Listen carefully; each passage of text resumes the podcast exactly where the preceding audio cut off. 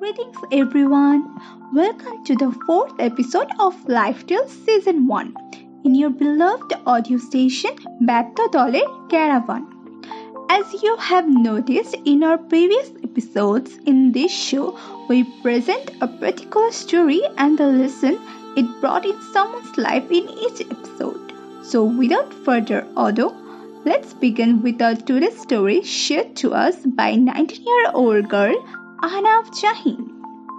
Perspective is a beautiful thing. It is crucial to see someone else's perspective to understand things from another angle and learn different concepts. Sometimes putting ourselves in someone else's shoes can help us to grasp things better. We should learn to let go of the things that hurt us and quit giving people too much power over us. Sooner or later, we'll be on our own. People change, their priorities change, and we cannot blame them. So it's better not to be over dependent on anyone. Also, learn to appreciate if there is someone to correct you or point out your mistakes.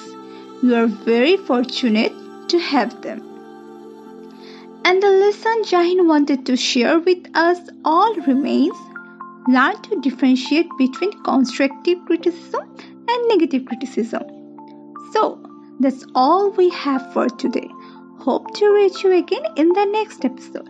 Till then, goodbye, stay safe, stay hopeful.